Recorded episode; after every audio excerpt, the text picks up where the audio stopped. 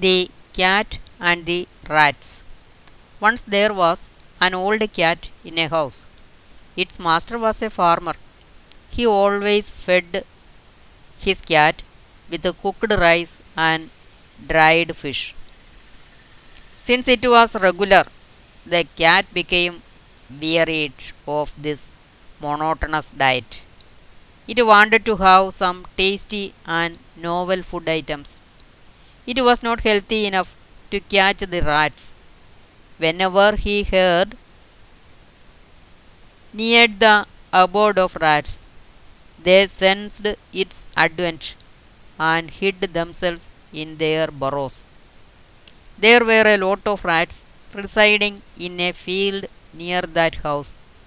They were used to come to the farmer's pantry and steal the corns from there.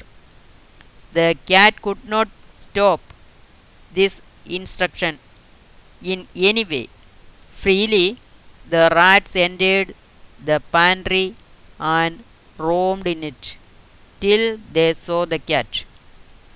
As for the cat, it was not possible to leap or spring upon them as once it could. One day, the cat was lying in the pantry thinking of a new way of catching the rats. Then it saw a sack lying on the floor unnoticed. Seeing the sack, there arose a new plan in the cat's mind. It took the sack and very strenuously entered into it. There was a crossbar across the pantry overhead. The cat climbed up the pantry and got hold of the crossbar. Then, precariously, it moved to the center of it and hung down from its center like a bunch of plantain from a rafter. The cat had placed its legs on the bar and was dangling upside down from it. Although it was very strenuous and painful, the cat tolerated all in the thought of getting several rats at a stretch. As usual, some rats entered the pantry very joyfully. Accidentally, one of the rats, which was a small one, saw the dangling object overhead.